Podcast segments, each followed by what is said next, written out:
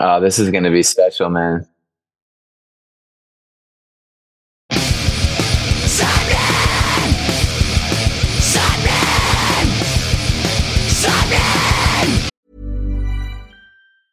Hiring for your small business? If you're not looking for professionals on LinkedIn, you're looking in the wrong place. That's like looking for your car keys in a fish tank. LinkedIn helps you hire professionals you can't find anywhere else, even those who aren't actively searching for a new job but might be open to the perfect role. In a given month, over 70% of LinkedIn users don't even visit other leading job sites. So start looking in the right place. With LinkedIn, you can hire professionals like a professional. Post your free job on linkedin.com slash achieve today. Hold up. What was that? Boring. No flavor. That was as bad as those leftovers you ate all week. Keke Palmer here, and it's time to say hello to something fresh and guilt-free. Hello Fresh. Jazz up dinner with pecan-crusted chicken or garlic butter shrimp scampi. Now that's music to my mouth. Hello Fresh. Let's get this dinner party started. Discover all the delicious possibilities at hellofresh.com.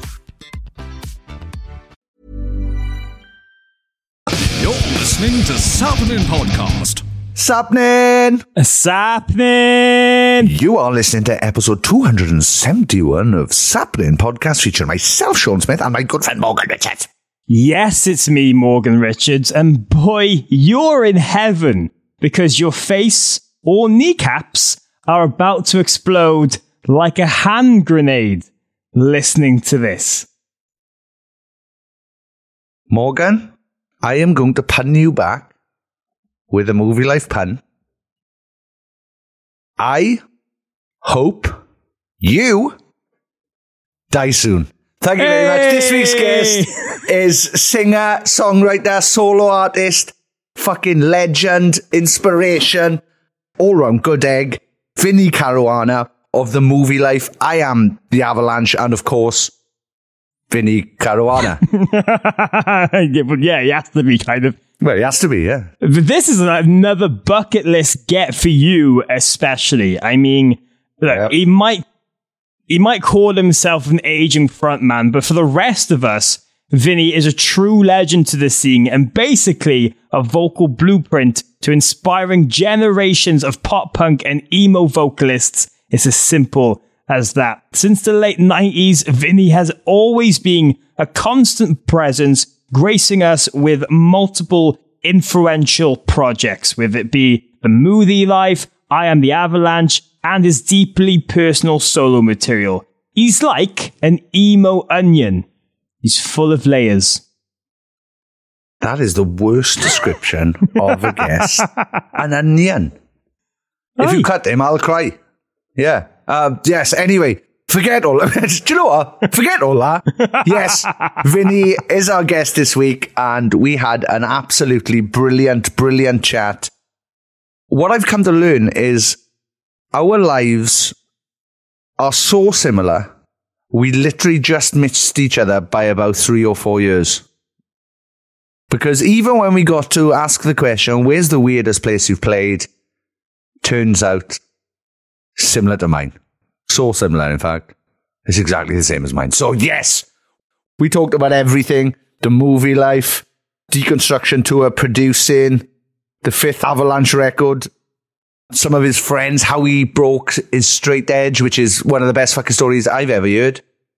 So, yes, this was fantastic. Thank you again to Vinnie for coming on.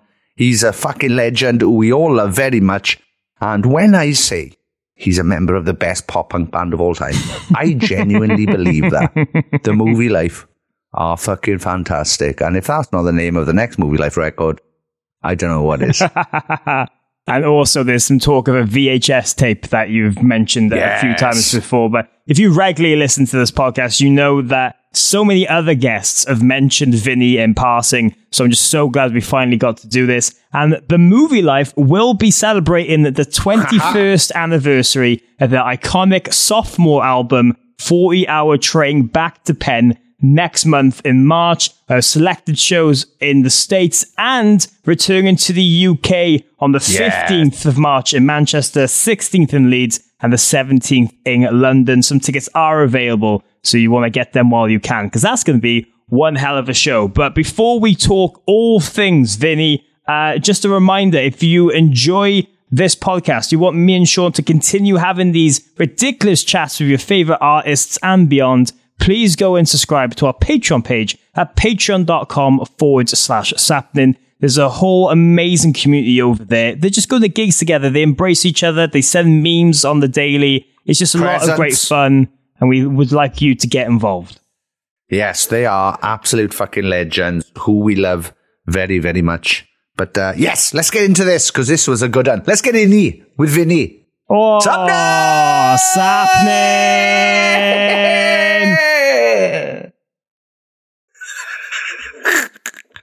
In here with Vinnie. Twat. Me, not him.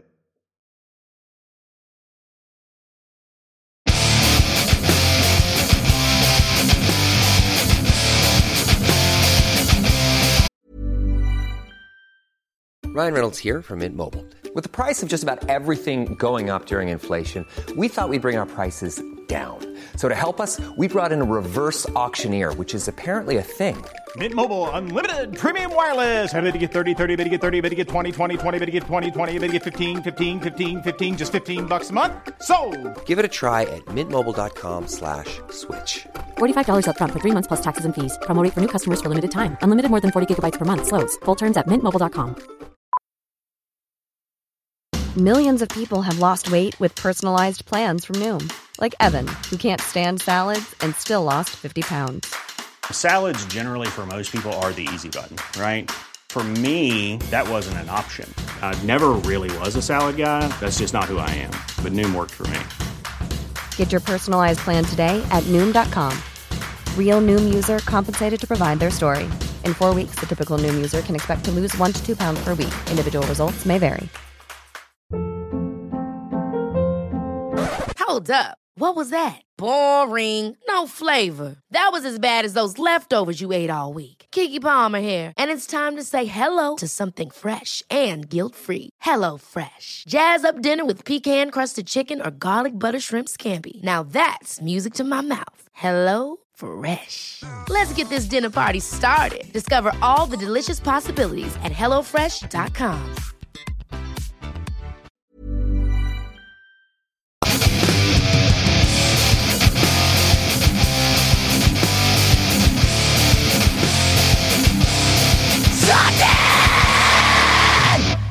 Sappenin! Sappenin! It's happening.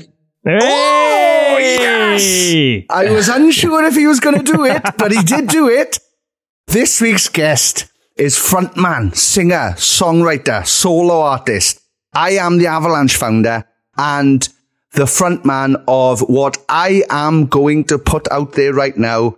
My favorite pop punk band of all time, Holy shit. The Movielife. Vinnie, thank you for being here. How are you?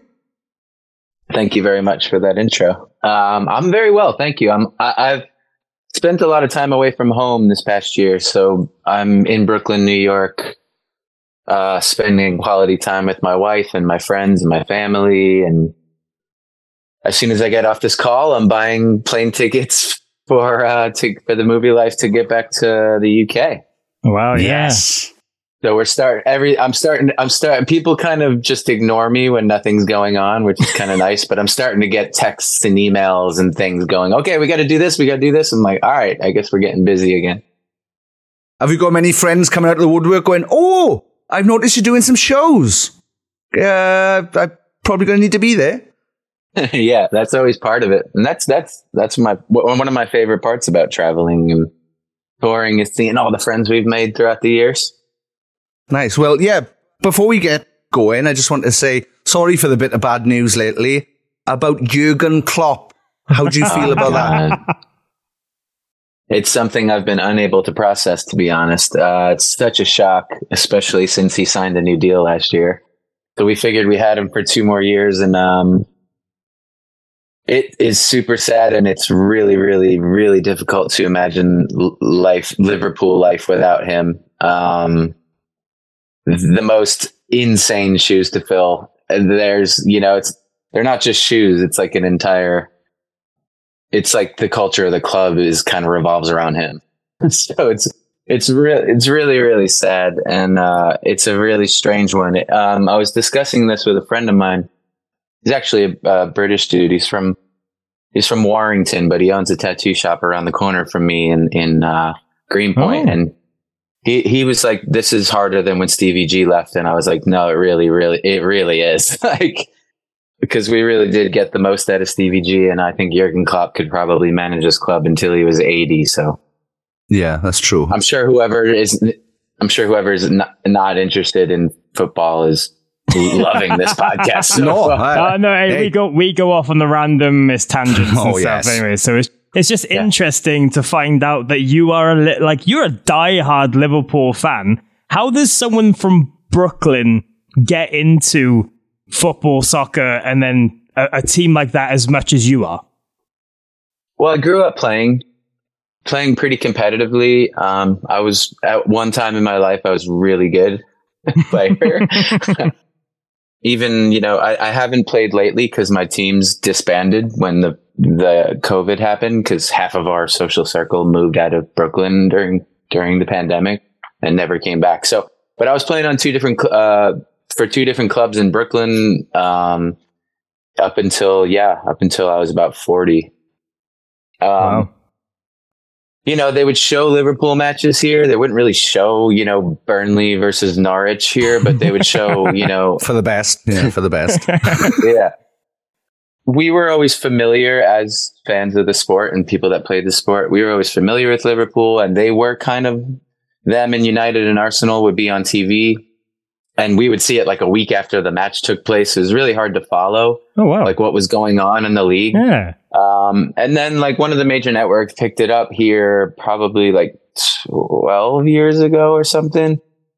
Um, and I would watch just as a neutral supporter, enjoying the league and enjoying the, the game, enjoying the sport. And, um, my wife was actually in the UK, um, for work probably maybe 11, 12 years ago.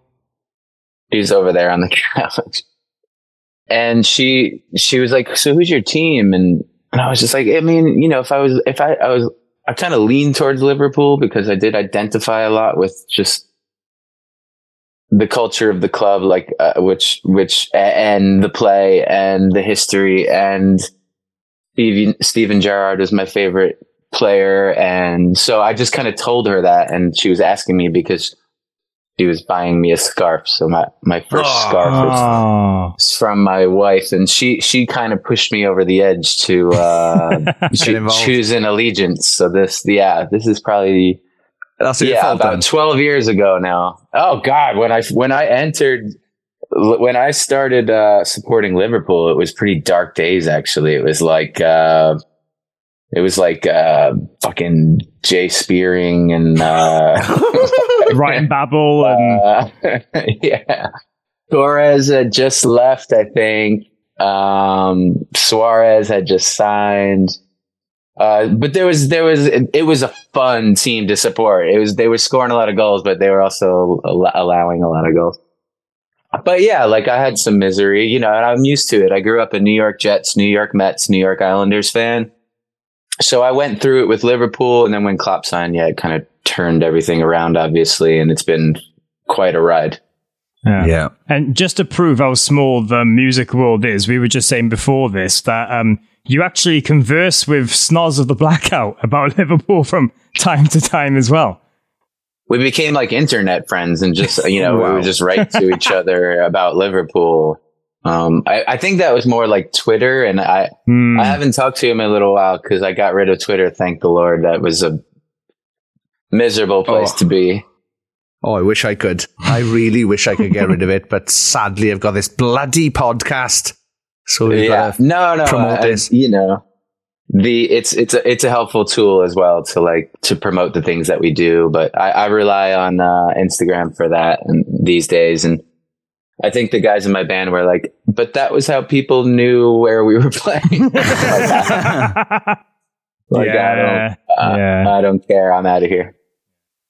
I'm glad. Um, I'm glad I didn't tell you what football team I support before we organised this, That's because true. you probably wouldn't have come on yeah, at all. Probably, probably not. But Uh, anyway, um, let's United, talk about mu- yeah. uh, music. Um, He go, yeah, he goes to see them all the time as well. he's one of them. Like he's I- not yeah, just I'm a, a season ticket holder. It's, it's yeah, he's not the typical United fan who just watches them from London. he Right, actually right. goes to he actually goes to the yeah. I games travel as well. four hours to get there. It's more. It's more chaotic that. No. Anyway, Oh, that's really cool.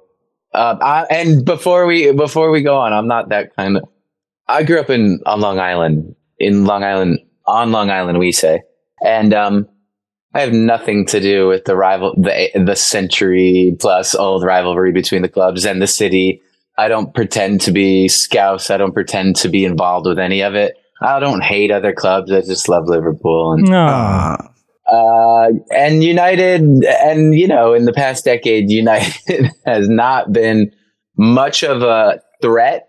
So I, tend, I tend to I, I tend to hate even less when you know I'm like, oh, what's it going to be five, six, or seven nil? Yeah, that's, yeah. I wish wish I had something to come back with that with. But anyway, um, you you said uh, you said about not being home a lot. I do believe just recently you've been um, away with your producer hat on, working on a record in Florida.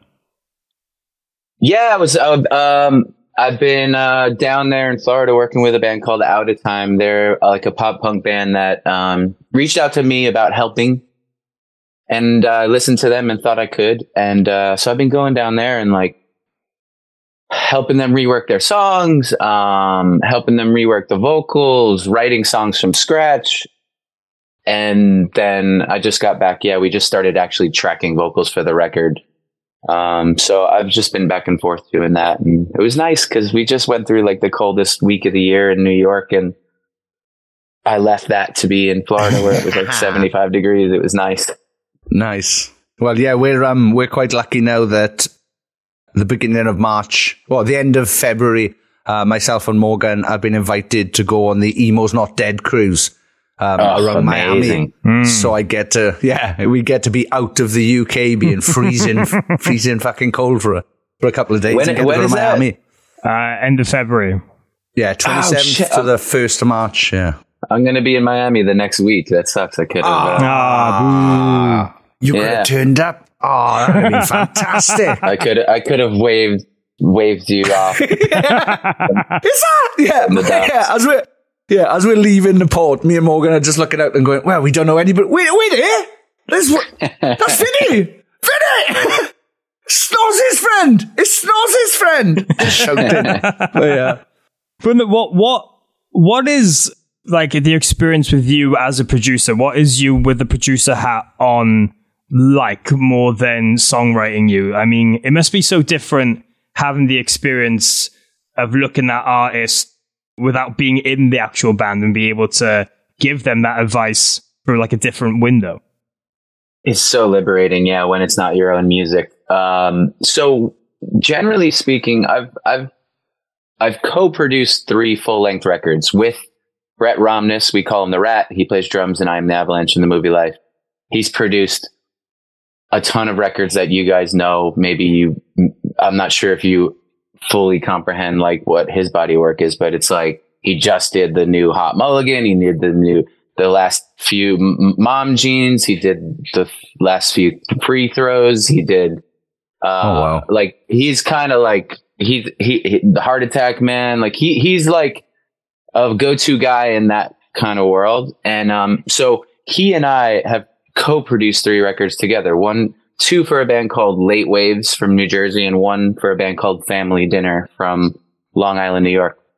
And um, I, my job is real. I'm not really an en- I'm not an engineer at all. Um, I don't I don't know how to use a laptop. Um, I am more like uh, let's get into each song individually, improve them, restructure, reconfigure, just improve in any way that we can. After that's done, they start tracking drums and bass and guitar, and I kind of stay out of that. And me, me and the singer will go in the other room and work on the songs, uh, work on writing together, work on everything. And then, of course, when we track the vocals, I'm in there coaching and making sure everything that I bring to the table is implemented. Like that, those are the main things. So I'm not turning the knobs. I'm more like smoking weed and getting creative. What? You, that you could do that for a job? Fuck this shit out. That's the end of today's podcast. Everybody get in touch with me for uh, production at uh, Sean Smith, super producer at superskunk.com. Lovely stuff. what? Uh, but no, I've I've I've noticed over the last year you've really featured on a lot of other people's songs, and obviously you've been doing music for more years than you'd probably like to admit. Is it weird being at the point now where you're that guy people idolize and go to for advice and just help with how to do and navigate this industry rather than being those young kids redefining a genre and creating sounds that all the people don't know what to name? It is, you know, it's been a gradual thing. It's becoming a 44 year old, but um, it, I've gotten time to get used to that. And there's always been younger bands coming up that it's funny. A lot of the bands that are like in their bio, it's like, oh, they sound like Taking Back Sunday, The Movielife, and this and that. And it's like, a lot of times I don't hear it. I'm just like, I don't think this sounds anything like the Movielife. I don't, I could understand how it, you know, I, uh, of course I understand how inspiration uh, how you can absorb that inspiration and use it in a, di- in a bunch of different ways and hopefully in ways that you're doing something unique for yourself and you're not just sounding like uh, a band that you grew up on. But like, it is strange being like an elder statesman because I am, uh, regardless of my age, I'm like really still feel like a kid and I kind of still live that way. Like I've been touring since I was 19. So that's 25 years now. Wow, yeah. Um, and I still love it. I love traveling. I love seeing all my buds around the world. I love playing shows. I love writing music. I love recording music. So none of that's really changed. Like, you know, I try to take care of myself so that I don't feel like I'm 70 years old. And so I'm con- I'm trying, I'm doing my best to eat right and to do my stretches and get some exercise in when I can. And try to stay like just kind of stay who I am because I really enjoy my life and I uh and I don't know where I'd be without the creative outlets and and that output and that um those challenges, you know, like I see songwriting a lot of times as like a challenge and like you you really do get you really hit a wall and then there's another wall and then there's another wall and I like I like and I like that and I apply that to my life as well of, of just getting through stuff, getting up a mountain, being at the top and fucking screaming, you know what I mean? Like that's, that kind of shit is, um, still really exciting to me. So I feel like I'm 21. Snap. Yeah. That's, yeah. What you've said there is exactly, exactly how I feel as well. Um, I don't think, I don't think I've grown up since my band originally took off. I think when the band started doing well and I was like, oh, I could make a career out of this. That's when my body went, oh, we're going to be 23 until your knees don't work. So, yeah. yeah. It's awesome to hear that somebody else feels like I started to think perhaps I've gone mad and it was about time that I gave up the ghost for better words and tried to grow up. But um, good. I'm yeah, glad somebody else feels it. I could be fucking I could honestly like uh, it's such a cliche, but yeah, I could be I could be dead tomorrow. So I I don't I don't think about oh are you too old to like be still doing this touring thing and blah blah. blah. It's like yo, do whatever the fuck you want with your life. Do what you want to do.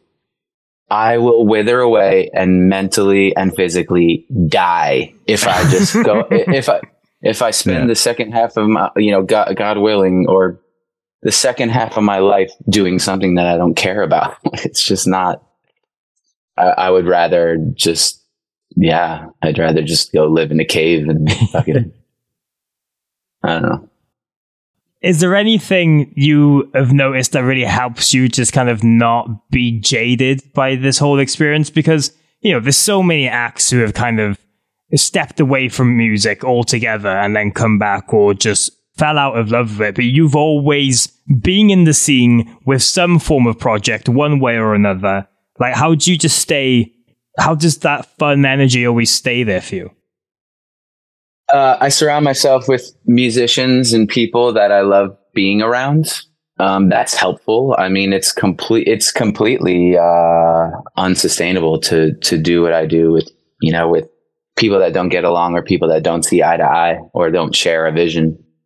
That's that's a huge part of it. And I'm not a jaded guy. I'm not a jaded kind of guy. You know, I'm a I'm a positive kind of guy. Um, I don't I don't hate when people win. uh, I like when pe- I like watching people win. I, it's my favorite thing about Instagram. I'll be honest. Like you know, as like say what you will about it, but I love going on Instagram and seeing my friends like you know, I you know talking about guys that you know grew up on my stuff. Like I'm, I just watched a video right before I signed into this Zoom, like watching Koyo just destroying in Japan it's like, yes, dude, yes. And that, you know what I mean? Like, I just love, yeah. I love going on social media and going, oh, I know these guys are out on tour. Let's see what their show was like last night. And then just kind of cheering them on. You know what I mean? Uh, I love to watch people win. I like, I like to watch good people thrive. I like to watch people's hard work pay off. So yeah, I'm, I'm, I'm, there's the older I get, the less jaded I become. If anything, I was more jaded when I was 21. Wow. Yeah, you've done the uh, the opposite of what normally happens, I guess, because they say we we all get a bit more conservative as we get older, but I, I'm going the other way.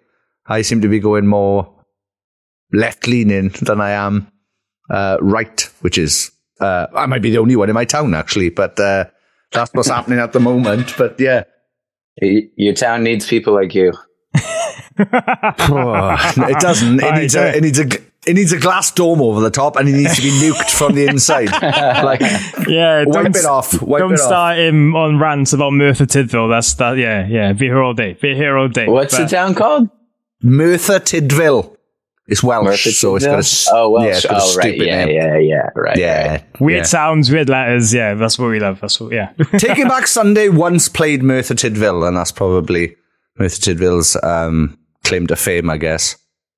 Even saying Taking Back Sunday played Merthyr feels weird, feels strange. It feels like they might have not even have sent the actual members of Taking Back Sunday. And they might have sent fakes out to just be like, go, yeah, go and play that shit, all. Go play that. You might die. You might die. Really, one thing I, I always found so interesting speaking to an artist with such a big back catalogue like yours is just the way of balancing all the projects differently. I mean, do you see them as like various sides to you, or is it all blurred into one at this point? Because, you know, there's been times where the Movielife hasn't existed. There's been times where Avalanche hasn't been on a cycle. How do you have that mindset of these projects at this point in your career? Well, Avalanche, when Avalanche started, it was in the ashes of the Movielife. Um, they were never meant to exist at the same time. There were multiple times throughout Avalanche's career where I thought it was going to end. And anytime Movielife would play, it would just be like, you know, a few shows here and there. And then Avalanche would continue on doing more of the heavy lifting. Right now, Avalanche and Movielife exist at the same time. Tangibly, they're completely different. So Avalanche tours Avalanche makes records. Movielife made a record in 2017, which was really, really fun. And it's something we're really proud of. But we haven't done anything since seven years. So we kind of play shows for fun and bring people together and play songs that they love. And it is a bit more of a nostalgia situation. Avalanche is like, you know, we just got finished uh, with the latest session of tracking for our fifth full length um, nice. We're, and we're we're to- we're touring this year, and the way I view it, I guess the way that I view it is, I know what I'm writing for. If I'm writing music, um, if I know I'm writing for a solo record, I kn- that's what I'm, I'm doing. The approach is different. I'll play a different guitar. I will do, you know what I mean? Like yeah, I will do okay. like, I will like be in a different mindset. Avalanche is very simple. Me and Mike Ireland, our guitar player, write everything together. So me and Mike is why the Avalanche sounds the way it sounds.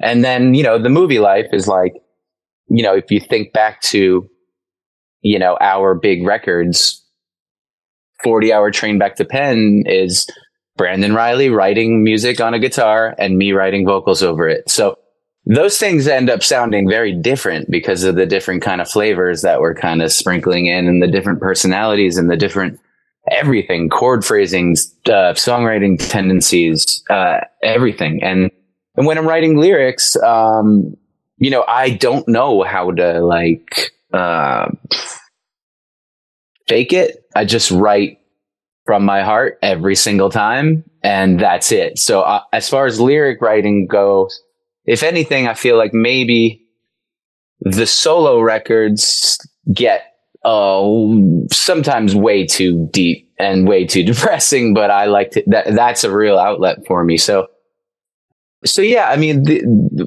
writing on my own for my solo records is like an insane feeling because I'm used to bouncing it off of somebody, but it's, it's rewarding as well to kind of, to kind of, um, do whatever I want, which is really nice. Like I just, I literally just do whatever I want on my solo records. I don't, I don't think about how anyone's going to enjoy it or consume it or anything.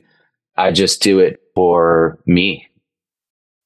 But, but that's the thing. I always love these artists who have very different projects that aren't kind of blended into each other. I mean, obviously, you mentioned they're all kind of existing in the weird multiverse that's going on right now I'm sure you didn't imagine would happen, but it must be so cool, refreshing, and having that freedom that you can go, hey, we're going to go and do Movielife shows, but then I'm going to go and do Avalanche shows, and then I'm going to do solo shows, and you can write for whatever yeah. you want in between.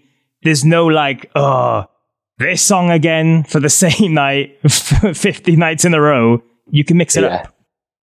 Oh, definitely. Uh, we played the most insane Movielife set like two weeks ago. I I submitted the set list to the band and I was like, here. And they were just like, okay, so we're playing songs that we haven't played since 1999. I'm like, yeah, wow. Um, awesome. So yeah, Movielife, it's always fun to kind of, uh, when uh, everyone that comes and sees the Movielife loves the Movielife and has a special place in their their time and place in in their life when they connected with those records. Um, so I love blowing people's minds with like really left field shit on set lists, and we always play the the the big ones. And uh, but yeah, Movielife. Um, I enjoy each each situation. I enjoy equally and differently. Mm. I love hmm. traveling on my own. I don't have to ask everybody where they want to eat. I can I can I can change the set list on a dime. I mean, last time I was that UK tour I just did I just did a solo UK tour. That tour was nuts. Like I was I would halfway through the set I would just be like, "All right, who wants to hear what?" Like I would just abandon the entire set list. Wow. Uh, I, m- my set lists uh, when I'm pl- when I play solo are very much just kind of a guideline, you know. Um, but no, I, I, love it. I love it all. I'm really grateful that I still get to do it all, and it's it it is it is really really uh, something I don't take for granted. Well, diving into those wild Movielife shows, I mean, as Sean said in the intro, I think you've got such an iconic cult influence on the scene from that band, and it's really interesting mm. when you think that original run was only really like six, seven years before the hiatus and reunions and making that new album a few years back. How weird is it seeing a band that you were a part of legacy grow so much when it doesn't exist for so long and then you come back and it's maybe bigger than it was first time around? Oh God, yeah. I mean, when we reformed, we played two shows in New York City, Uh, and I had those probably 2,200 tickets or something like that. Let me be the first to tell you. At our absolute biggest, when in back in those days, we played that club one time and it probably sold out the day of the show.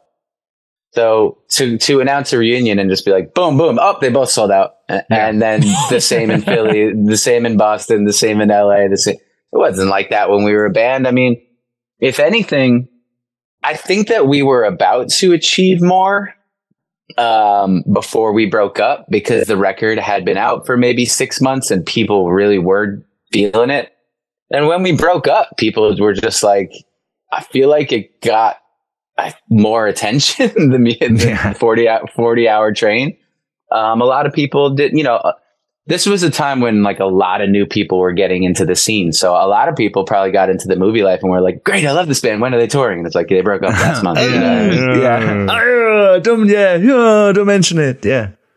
Well, it must have been so weird because, yeah, I fucking, like, that record is amazing. Like, 40 hour train. Like, I can see what you mean by saying that you kind of felt like you might have been onto something bigger because it was such a good record that, yeah, when, when you did announce that you split up, I just remember going like, what? They just. Yeah. We were coming there too. We were coming to, uh, we were just about to do a tour with a uh, funeral for a friend who was exploding at the mm. time. So when we broke up, uh, we had just played Reading and Leeds, and that was a big deal for us. We had great shows, and then we were coming back main support for Funeral for a Friend who, you know, was on the radio by then and like really getting huge. And we had played shows with them and like when we were both kind of like smaller bands and stuff. Um, I'm pretty sure Further Seems Forever took our place on that tour when we broke up. I'm pretty sure that's correct. Do you know what? I think I've got a poster upstairs for that. um, I'll never, I'll never forget. Like people were so bummed, and yeah, it was like it seemed like, especially in the UK, that I mean, the UK was always very kind to us, and we had people coming to shows from the very first show. Actually, our first show ever was in Wales. It was in uh, Newport at TJ's. Wow! First, first, yeah, nice. first, uh, first Movielife show, first Movielife tour. We had Thursday supporting us, and we played TJ's. And I remember, um, I was um, there. I was there. I was there. That's the poster I've got. Movie Life Thursday. Did someone like Hundred Reasons pay as well? Was it somebody like that? Or uh, we were the only one. We were the only ones on the tour, but there could have been local support for shows. I'm not sure. I know Hundred Reasons obviously went on to be a big band as well. But yeah, yeah they did. Yeah, um, yeah. I'm sure they. Was it that show? Oh, I don't know. Yeah, I'm sorry. I'm, I'm going mad in my. Uh... Sean's got loads of memorabilia, and especially yeah. uh, one VHS tape that he's mentioned on this podcast before. Here it is. Here it is. Here's a VHS tape that Mike Lewis of Lostprophets recorded for me because he knew um, two of my favorite bands he was touring with. He was on tour on Ozzfest with Glassjaw, so he filmed as uh-huh. a Glassjaw set on this VHS. The Movielife is on this video. Yeah, I don't know if you can see it. It's fucking terrible. From Warped Tour as well? Uh, uh, no. Deconstruction. Oh my God. Oh my God. You need to, I need to see that. You played a bull ring. This is the show oh, yeah. on VHS. I remember that show. We played a bull ring in Spain and our dressing room had fucking meat hooks hanging from the ceiling and a drain no. on the floor. Oh, it was really wow. gnarly. I actually went, um, I walked into that dressing room. We would play early each day because there were just some massive bands on that tour. Um, that lineup was fucking insane. Um, but I remember that day. I don't know if it was Madrid. Maybe it was Madrid. Yeah, it is Madrid. Yeah, it is Madrid. Yeah. I remember uh, as soon as we played, there was nowhere really else to hang out, and our dressing room was like a fucking place where you drain the blood out of like tortured animals. It was really fucking rough. And so I remember going out after our set and walking around Madrid and found myself in a uh, pickup uh, football game and I played with a bunch. I played football for like three hours uh, instead of hanging out with uh, in, in, our in our really dreary dressing room. That is crazy. I love Mike. Mike Lewis is awesome. I love him so much. Me too. Yeah. Me too. Yeah, they yeah when he when he gave me that VHS, I could not wait. And yeah, what a fucking because the thing is, years later, uh, the blackout we supported Linkin, it was Linkin Park, Lostprophets, and the Blackout played that wow. very bull ring. Oh my gosh. And I was like, surely this is the bull ring I've got on the VHS because there's no other bull rings that do gigs, surely. And Yeah. we are, we have a question on here that we normally ask um, people from bands and stuff, like what's the weirdest venue they've ever played? And I'll always say, my mine is I played a bull ring in Madrid, and you've technically done that as well. So can you beat the bull ring? Um, the bull ring is certainly exotic, especially the Mm, fact yeah. that it's in. I'm not that we have bull rings here, but Yeah, that- well, yeah. uh, Madrid bull ring is pretty good. Let's see. On the first tour ever, um, first Movielife tour in 1998, we played a show in Las Vegas, Nevada, in the middle of the desert, where they brought the band and the PA out in a pickup truck and set up on a concrete slab.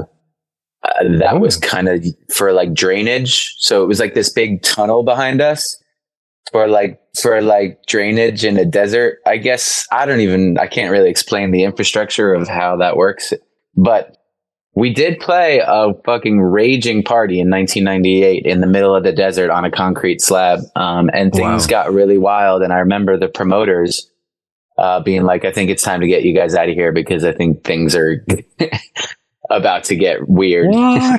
uh, yeah, I remember that. Um, gonna think some unique. Uh, yeah, I think the bull ring probably takes it, but that that that Vegas one, especially me being like 19 years old, uh, experiencing that Las Vegas experience was, I don't know, amazing. And that was the kind of stuff too, where I, I just like somebody not like me would be like, "Get me the fuck out of here." I, I remember being on tour in 1998, being like, "Yes." This is what I want to do. I want to travel. I want to experience new shit. I want to get out of my town. I want to like, you know, so Yeah. And one day, I hope I can play a Spanish theater of death. I know. oh. Yeah, I was not expecting. Yeah, what a fucking what a mad venue that was. Like, who the fuck Yeah. goes? Surely this big, surely there's venues in Madrid they could use before the bull ring. Surely I there know. is. I know the. Uh, it's funny. Like if you would have asked me that question and we hadn't touched on that VHS tape, I would have definitely said the bull ring. Yeah, Can't be. awesome. Oh, I wish we hadn't fucking brought the VHS tape up now, and then we could have asked it, and I've gone, yeah, I know, I got the proof. Uh, but I mean, just going down memory lane, and you mentioned there your love for Mike Lewis. I mean, we've got so many mutual friends, and one of them in the same vein is Mr. Geoff Rickly. And oh, he told the story on this podcast ages ago, and I kind of wanted your take on it because he was explaining kind of, you know, starting no devotion and having a little bit of doubt whether he wanted to participate because obviously all the media attention of what happened with Lostprophets towards the uh-huh. end. And he said about showing you the original demos and you saying, well, if you don't do it, I will. So he had to go and do it so you wouldn't steal it away. Do you recall any of that in that time frame and, and just and telling Geoff to go and do it? I don't remember saying if you don't do it, I will, but but I do remember being very supportive of it. The idea, um, you know, I toured. I, you know, Movielife and Lostprophets toured quite a bit together. You know, we Mm. did it. We did their headlining tour. We did deconstruction tour, which was probably like three weeks of shows. Like, and we were friends, and um, still friends with with the guys, and like, you know, I just love Geoff so much and love those boys so much that like I just thought, wow, like what a fucking wild story and what what like what a way to like take back your own Mm. kind of narrative and and and not only make a great that record stick. One of the songs on that record, I the name of the song escapes me, is like a song I still listen to like c- pretty consistently. I'm just rooting for those guys, you know? I'm rooting for the guys that that were you know, we don't need to get into the whole thing. Everybody knows what happened, but like um uh, those other guys deserve to be happy and Oh, they've been through much so. They've fucking been through hell, and I can't even imagine. But like the Geoff combined with the the rest of the guys, I was just like, yes, yes, yes. And then I heard the demos, and I was like, yes, dude, like. Um, that's so funny. Yeah. Um, that would that would have been really interesting if you said no. We we might be having a different conversation right now. I could have been tour. I, I could have been touring in no devotion. I was going to say you could be. You could. I was wondering how close we were to having you part Welsh at this point. Really. well, I'm pretty sure. I'm pretty. I'm pretty sure Geoff uh, called. I'm pretty sure Geoff came up with that name because he's very good at that. uh, yeah. So uh, it probably would be called something else if I got involved. What a crazy world! Like, what a Yeah, mad no, world. it, it, it's it's funny just how small this industry is, really, and just how everything crosses over. And that brings me to uh, another point I wanted to bring up because, you know, as I said, you've been part of all these projects, but technically, am I right in saying that you were the first ever guitarist for Head Automatica? Uh, that is technically. Uh, I mean, there was another. th- So okay, so I was in. He- I was in Head Automatica. I joined a group of guys. There was an already a guitar player. It was the lead guitar player. I came in as the rhythm guitar player. When the Movielife was breaking up, we were in the van on tour in America. We were on tour with Fairweather and the honorary title were supporting us we weren't getting along. We decided to call it quits while we were on tour. So we probably had a week left. We probably had a week left of the tour. Um, and we were getting along since we were, we, we finally communicated, which we were very bad at. but once we got it all out there and we decided we were breaking up and that everybody wanted to kind of move on with their lives, we had about a week. So me and Daryl, you know, grew up together. So uh, he knew what was going on. I called him. I'm like, this is, you know, um, this is what's going on. We're breaking up, blah, blah, blah. Immediately, he's like, playing Head Head Automatica. And I was just like, I don't know if I'm a good enough guitar player to, cause I didn't play that much guitar back then. As soon as he asked me, like, I started playing a lot of guitar. uh, nice. and I would say that my proficiency on guitar, as it is, I'm not saying that I'm a great guitar player, but a lot of that has to do with me cramming to be cramming to be in Head Automatica. Um, but yeah, I was in Head Automatica. Um, it was a great time. It was before the band was touring. It was more like putting together a band. We were mixing the first record and also working on like you know, it, it, it's it's fucking crazy to imagine. I'm not sure if you guys are into that into decadence or not, but like Oh. imagine that imagine that re- record without Beating Heart Baby and The Razor because those Yeah. songs were Well, not. I- Well, yeah. Well, originally, yeah, there was a leaked version. When there was a leaked version of the album that didn't have um, the razor on it that I remember hearing. Because I, yeah, I was, I've literally grown up. I was obsessed with Daryl. Right, I told him this the other day. Mm-hmm. It was fucking weird.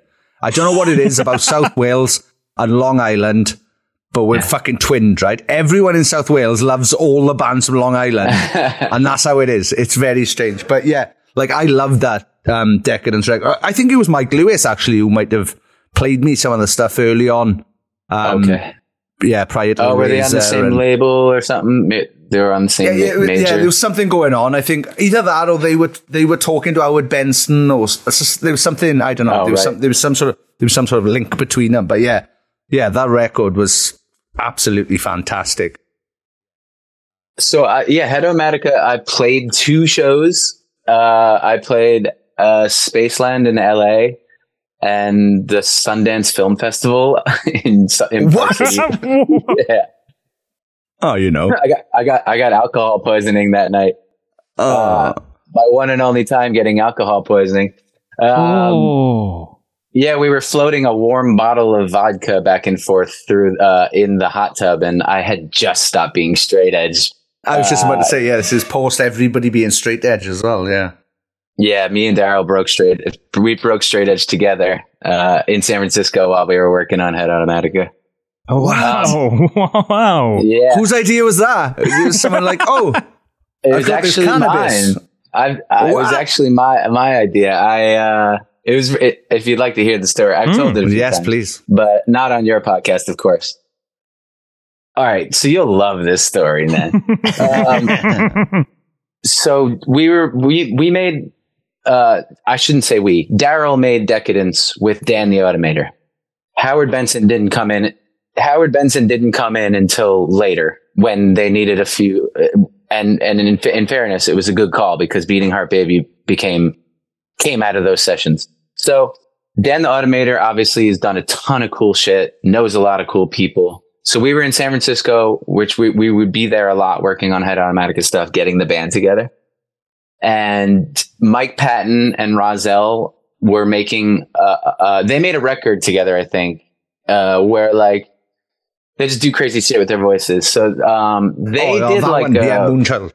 Yeah, Yeah. Moonchild. um, so they played at Great American Music Hall in San Francisco, and Dan was like, "Do you guys want to go to the show?" So we go, we go out to the show, and we walk in. He brings us back in the dressing room, and it's Mike Patton, and we're just like, like we're huge fans. Like I learned to sing like riding around in my Jeep with Daryl, singing along to Faith No More. You know what I mean? Like Mike Patton was super cool. We ended up hanging out with him uh, more than once, and he was really just kind. And we tried so hard to play it cool and pretend like we were just you know cool guys. Um, but we we were freaking out. So we walk in the room, and Mike Patton literally goes to like he we go to shake hands, and he goes, "Actually, let's do this right. Let's do this right." And he just pours me pours me and Daryl shots of Hennessy. Uh oh. And we were like, we're straight edge. And he's just like, uh, okay. Not no Uh, more. uh, Yeah, Patton goes, whatever. not no more, you're not. no, so we actually like we didn't drink with him. We we we stayed straight edge. We we ended up hanging out with him in LA as well with Dan and uh it was funny Patton moment. Um me, Daryl, and Mike Patton are in the back seat of like a four door sedan. Dan Dan and our and our manager Tony um we're in the front seat and we we went out. It's really funny. Dan knocked on our hotel room door in la he goes you guys want to go get tacos? And we're like nah. And then patton pe- peeks his head in the room and we're like yep we'll go and uh Pat- patton asked me about you know he could most vinnies are italian and uh around around these parts anyway and um he's like oh you italian i'm like yeah yeah like my father's Sicilian and my last name's Caruana. And he's like, cool. I'm like, what's your uh, heritage? And he just goes, Chinese. and I'm just like, and then he doesn't say anything else. And me and Daryl are just poking each other like, dude, what the fuck is going on? anyway, so me and Daryl got on the plane home from San Francisco. And I just kind of, I remember looking at him and going, I'm not straight edge anymore. And he's just like, what do you mean? Cause we like got our straight edge tattoos inside of our lips together. Like, and I was just like, you know, I'm not, I'm just like, I don't, my whole thing was like, why can't I have a drink with Mike Patton? Because like the straight edge gods are to fucking strike me dead, you know? Yeah. So I just didn't care much about straight edge or anything like that. I cared more about like, I just didn't like the whole like, oh, these are the rules. and the and the older guys in the hardcore scene are going to judge me if I'm not straight edge. And like by the time I was 23, 24, I did not give a fuck about anything like that. You know, I, I was not a kid anymore. So yeah, he's like, "What are you going to do?" I'm like, "I'm going to when we get back to San Francisco, I'm going to smoke a joint."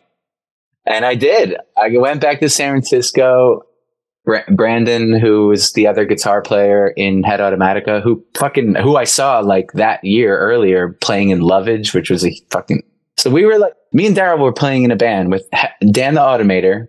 What the shows that I played, Dan the Automator was next to me with turntables. Wow. That's nuts. I know. And the guitar player of fucking Lovage, when I watched Lovage, he was just playing a guitar uh, with no clothes on, with cowboy boots and just a leopard print uh, G string bikini. Like you do. Yeah. Yeah. Nice. Standard fashion. aye. So that that guy, the Brandon, who's awesome, I love him. Um, Brandon had some weed and twisted it up and smoked a joint. Um, and we smoked the whole thing and lost our fucking minds. And at some point after I lit the joint, Daryl was just like, fuck it, pass the joint. And we were just like, Yeah. wow. Uh, it was a real moment. Um, and neither he or I has really turned back. I mean, uh, I, I still enjoy, I still enjoy, uh, still enjoy smoking weed. Yeah, snap. Um, yeah, I did um, 18, 18 to 28. I was under the uh, under the straight edge influence. Okay. And then um, and then I was 28. I was in Japan and um, Mike Lewis again. we were on tour with Lostprophets in Japan.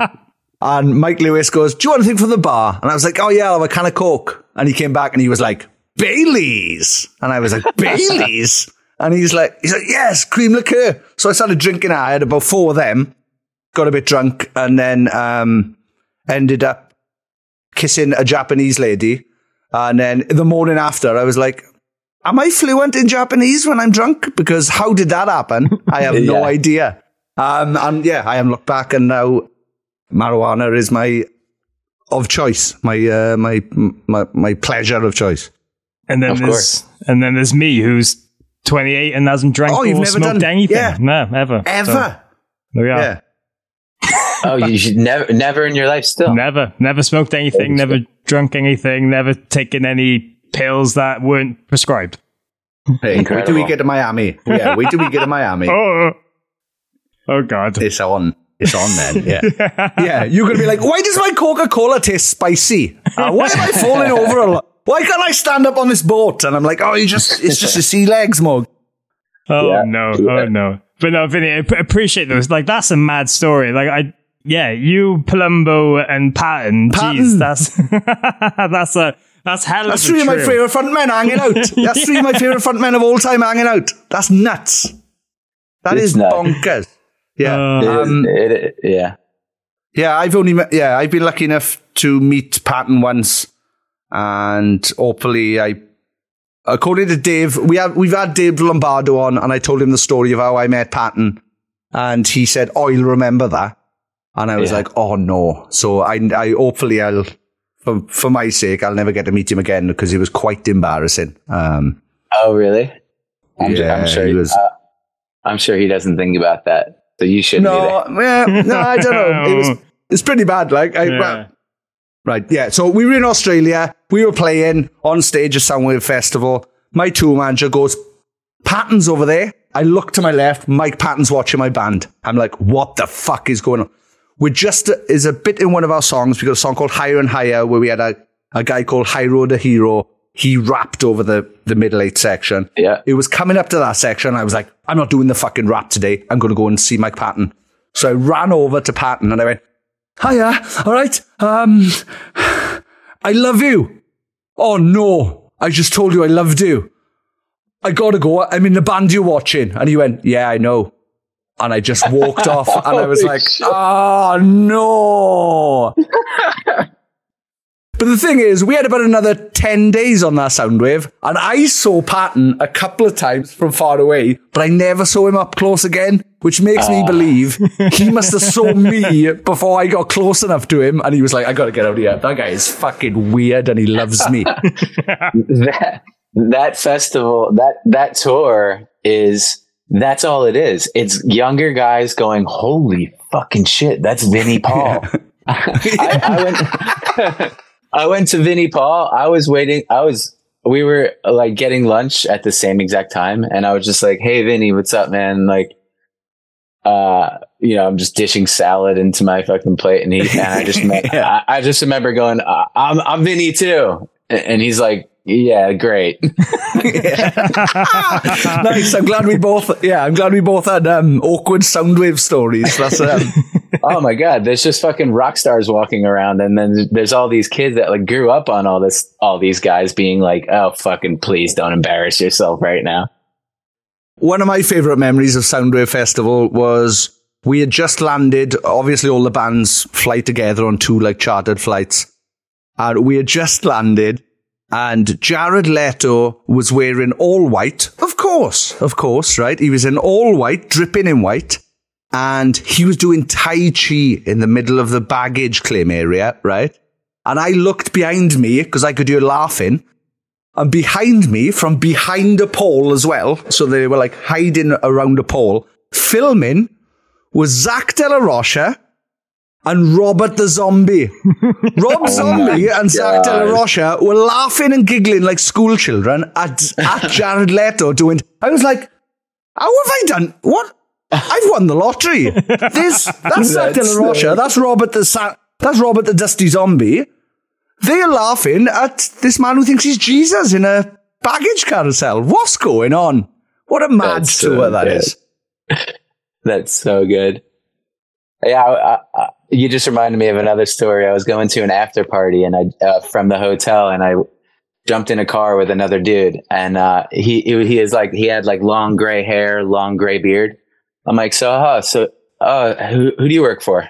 And he was like, I'm in Lamb of God, you fucking little shit. Yeah. and then uh, when it came time to pay, I was like, oh here. He goes, nah. Like I said, I'm in Lamb of God. Uh, and I was like, yeah. Oh, okay. Nice.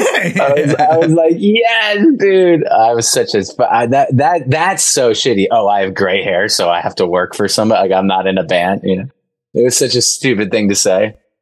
Yeah, but the problem is, if he's in Lamb of God as well, I'm guessing he had shorts on, right? That seems to be a standard for Lamb of God. Right? Instantly, you got to think he's probably a front of house engineer because if he's got shorts on and he got long grey hair, Yeah, I, he just he look he he looked like a front of house guy, road dog. He looked like a guitar tech that everybody in the industry knows. He just that was the you know we are we all have our prejudices and we we we make a split second decision about somebody and then we then we talk out of our ass. yeah, who are you you with? Who am I you with? You are you with me? I'm in God. Yeah, exactly. We travel. I remember traveling one day with um, children of Bodom, right? And they no makeup. It was fucking strange. I was like, I saw you the other day, like literally head to toe to the floor in black and black and white makeup, and now you're just you're just you're just chilling on a bus. We're all going to the beach together. It sounds like we just, on the beach. it sounds like we uh we just missed each other on that tour because we did a few of the we did it twice in that era. Um, but I feel like we would have met if that was the case if we were on the same one. I don't remember Zack De La Rocha being on one ones that I was on. I think it was like Nine Inch Nails headline one of the ones, and then like Slipknot headline the other one, or something like that. Oh, we had Metallica did the one because they invited everybody to their barbecue the first night, which was very nice of them, obviously. Um, yeah, 2013 and maybe 2014 or 2000. Yeah, Okay. or yeah, something like that we did. But Yeah, I think we went a little earlier than that. Amazing times. Well, Vinnie, super appreciate you uh, just sharing all these stories. As we start winding down on the conversation a little bit, there is two other things I would like to mention. And one of them is the fact that a couple of years ago, you actually took time out to write a children's book. Yes. Yeah. Um, I had an idea for a children's book um, where these kids, these kids figure out like this ritual to perform where like if they perform this ritual before they go to sleep that they can travel within each other's dreams and um, i i kind of held on to the idea and then long story short uh, ate a bunch of edibles, like much more, m- more edibles than I generally Uh-oh. take. It was like a snowy day. I ate a bunch of edibles and was like, I'm going to write the book right now. And I did. and, uh, uh, I wrote it over the course of like two days and, uh, stayed extremely high the entire time. And it was a really magical time. I was in, uh, Brooklyn Heights and it was snowing and it was just kind of like this i was just looking out the window at the brooklyn bridge just kind of like being a kid really just making up fun stuff um, and i i reached out um, Toby Morse had put out a book with this company called he creative uh, a uk based company uh, this guy phil howell is the the guy that designs everything and he's a really really talented guy and um, I reached out to Phil and was like, I have an idea for a book. And he's like, let's fucking do it. And it happened so quickly. Uh, and it came out so awesome. I'm so stoked. Like, I really want to, I actually got to, uh, got to spend some time with Phil, um, when I was in London just a few months ago. I'd love to just keep doing that kind of thing. I want to like make more children's books and I, I just like make, I just want to keep doing creative mm. stuff. And that was really fun for me. So I think I want to do Epic Sleepover too. But yeah, it's called Epic Sleepover. So if anyone wants to get it, hit up H, HE Creative, um, UK based company. Like, you know, he's got, he's, he's got them. Um, and I always bring him on tour as well. So I, I sell them at my merch table and, and he sells them from his website been it, it's really really cool. So shout out to Phil for making one of my dreams come true. To have a children's book is super special, and I don't another thing I do not take lightly. yeah, yeah. Well, we've got a lot of uh, emo parents who listen to this, so I thought it was definitely worth a worth a shout out. Um, as well, like obviously we've talked about so many different experiences you've had in different bands, but I was wondering, is there ever been a point where you've had offers from other people to either step in and join their band or take over, or people approaching you for some mad secret project that we've never known about? I mean, you must have had one or two of these conversations in the past. I have. Um, I have had people reach out to me, and my answer, uh, the only one I said yes to was uh, Sammy Siegler Nice. Uh, Good start. Total legend, drummer, yeah. judge, Youth of Today, side by side, played on everything you ever wanted to know about silence. Uh, rival schools, uh, plays in Shelter now as well. Like total New York hardcore legend. He, he actually played drums in the Movielife for a UK tour because our drummer dropped off the tour like three days before the tour, I think and uh, Sammy played drums. So we got to know, uh, we knew Sammy through Glassjaw because he was playing in Glassjaw, which was insane to all of us because we all grew up looking up to him. Sammy reached out to me about doing a hardcore band, and I said yes immediately. And that is called Constant Elevation. People can go and hear that. There's some cool shit. Um, and then, but like, yeah, even last week, a guy that like from a band that I like hit me up and was like, I'm doing a new project. I think you would sound good over this. What do you think? And I, I, I not, as much as I want to say yes to everything, like I told them, I'm like, listen, man, like I, my plate is full. I do so much solo touring, avalanche tours, Movielife shows, producing records, making children's books, doing all this stuff that I do. And, and I just like, I was like, you know, I just don't want to say yes to you. And then fall short of the commitment. And, and I was like, you know, I think my plate's a little too full. So I have been asked here and there by people to, to jam. And it's kind of like, you know, Movielife and Avalanche weren't meant to exist at the same time. I don't need to pile more. I don't need to sing in any other rock bands. that being said, that being said, if I if I was approached by the right situation uh, in the right moment, like I would think about it. Um, and I do think about it and I consider these things, you know. Um, but I just, it, it, would have to be something different. I don't need to be in another melodic punk band. You know what I mean? Mm. I have hmm. two of them and it's hard enough keeping those things separated, you know? Yeah. And you, you don't have enough time when you try need to um, make your application to replace Jurgen Klopp as Liverpool manager as well. So, oh, I mean, oh that's. yeah. I wonder who they're going to get. Uh, Alex Ferguson, I think. Oh. That, no, shit, no one dude. would be happy with that. Everyone would be no, so yeah, angry. Everyone would be mad, except me, except me, because I've got I've got no horse just, in that race. Just, I'm just like, yeah, fuck that up, yeah, yeah. you, you, and your popcorn. Yeah. yeah. What's uh, going on now? Yeah. I think Xabi. I think Xabi Alonso. I think that's that's what's on the tip of everyone's tongue. He's doing he's doing so well in Germany right now. Um, we we don't need to bring this back in. Yeah, sorry about that. Yeah, just, sorry. Sport. I just I thought I'd make full, I'd make it full circle beforehand. Let's bookend the chat with misery.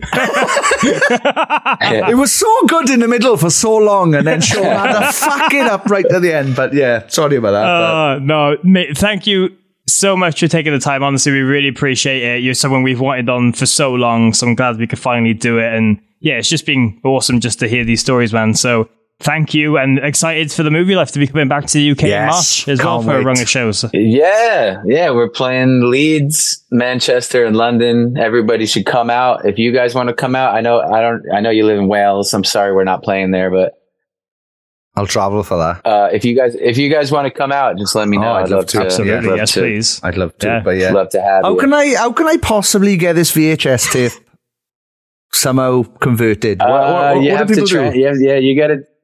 I don't know. I'm the last person you need to Yeah, ask about okay, it, but I would like to own that. Yes, I will get. It was probably such a weird show too. Like we, it was like.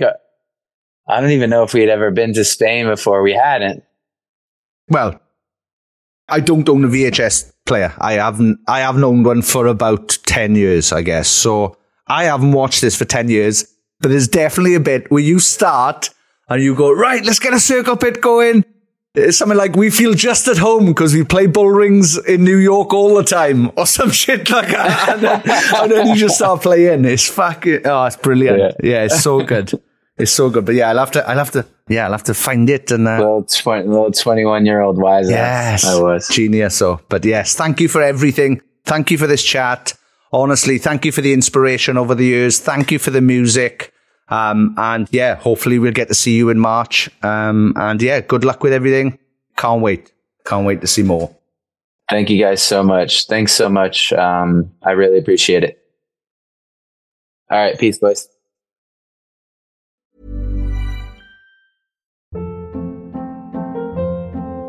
Hold up. What was that? Boring. No flavor. That was as bad as those leftovers you ate all week. Keke Palmer here, and it's time to say hello to something fresh and guilt-free. Hello Fresh. Jazz up dinner with pecan-crusted chicken or garlic butter shrimp scampi. Now that's music to my mouth. Hello Fresh. Let's get this dinner party started. Discover all the delicious possibilities at hellofresh.com.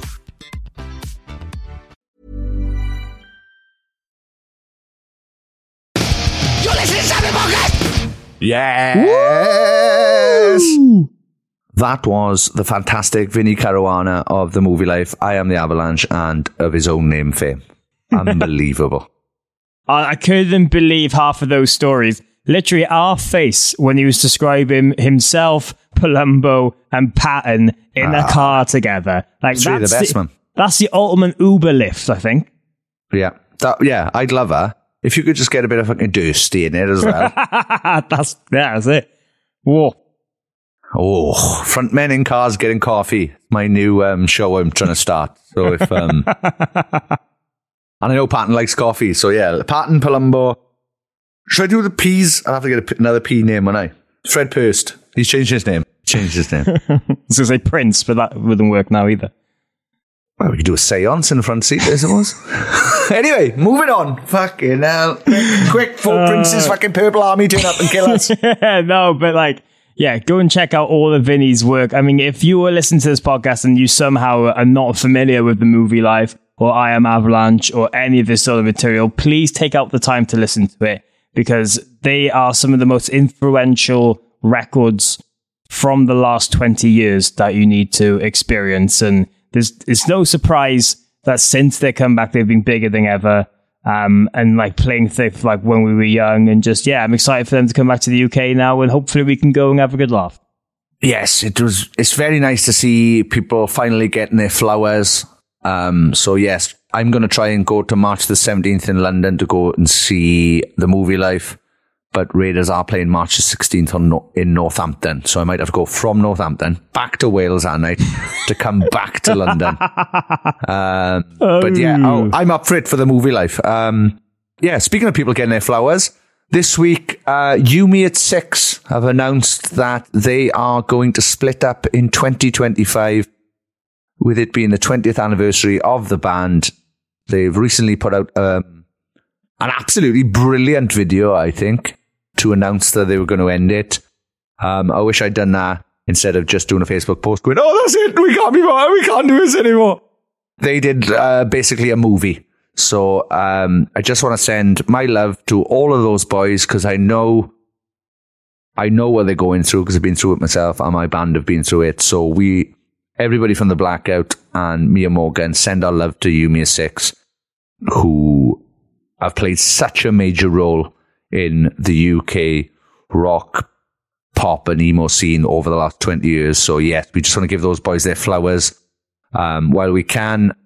They are headlining Slam Dunk this year.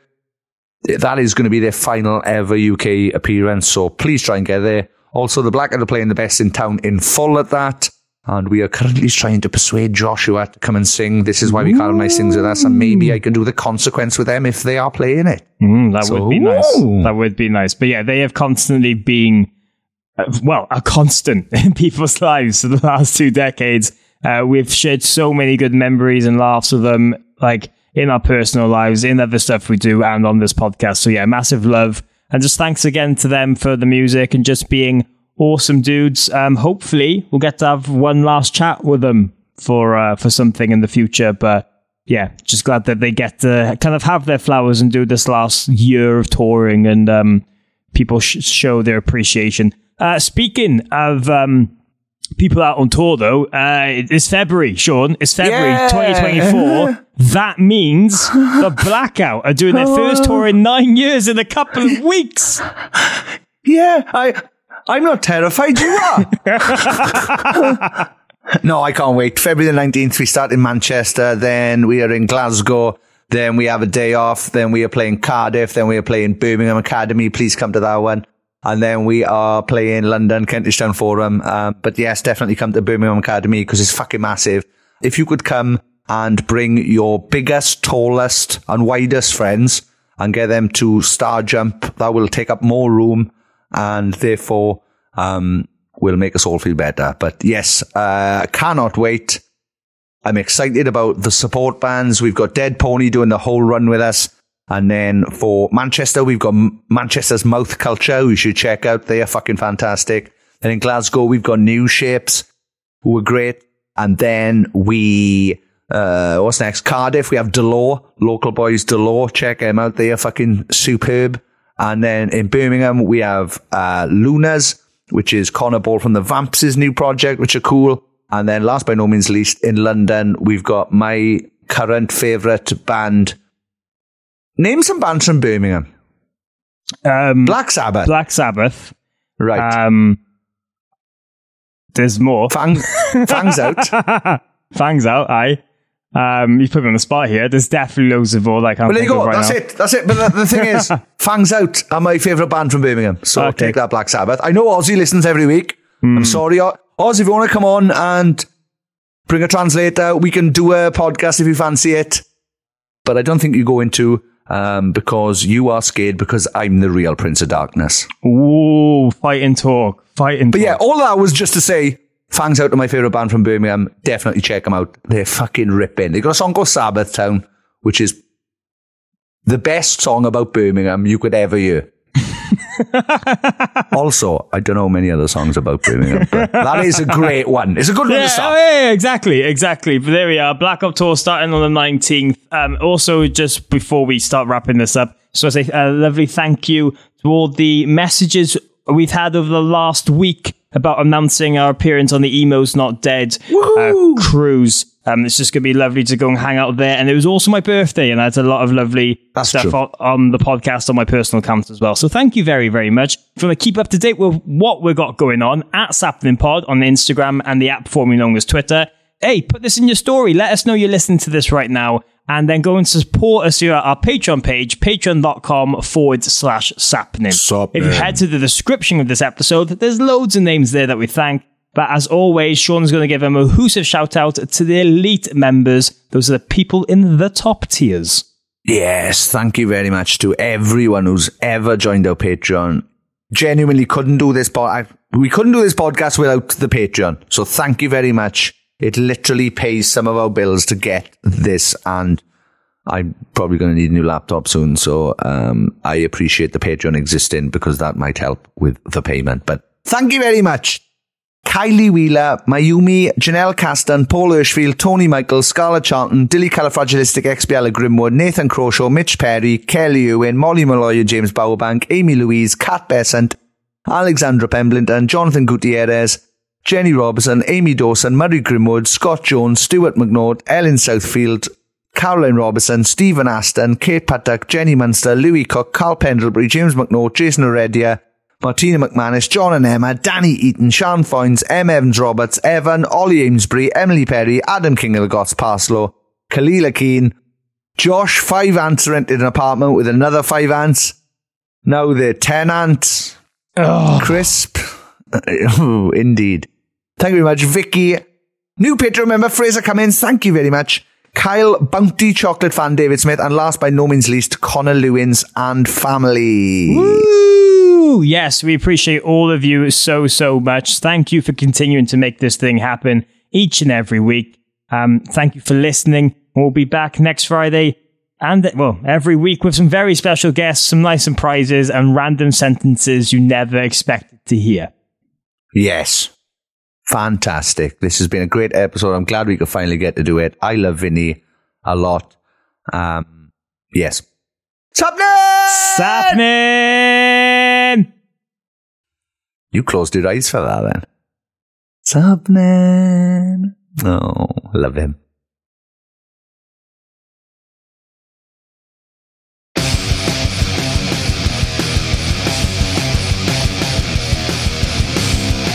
You're listening to Sappenin Podcast with Sean Smith and Morgan Richards. Thank you very much for downloading this podcast or streaming it, or I don't, I don't know what else you do with podcasts. Um, thank you very much.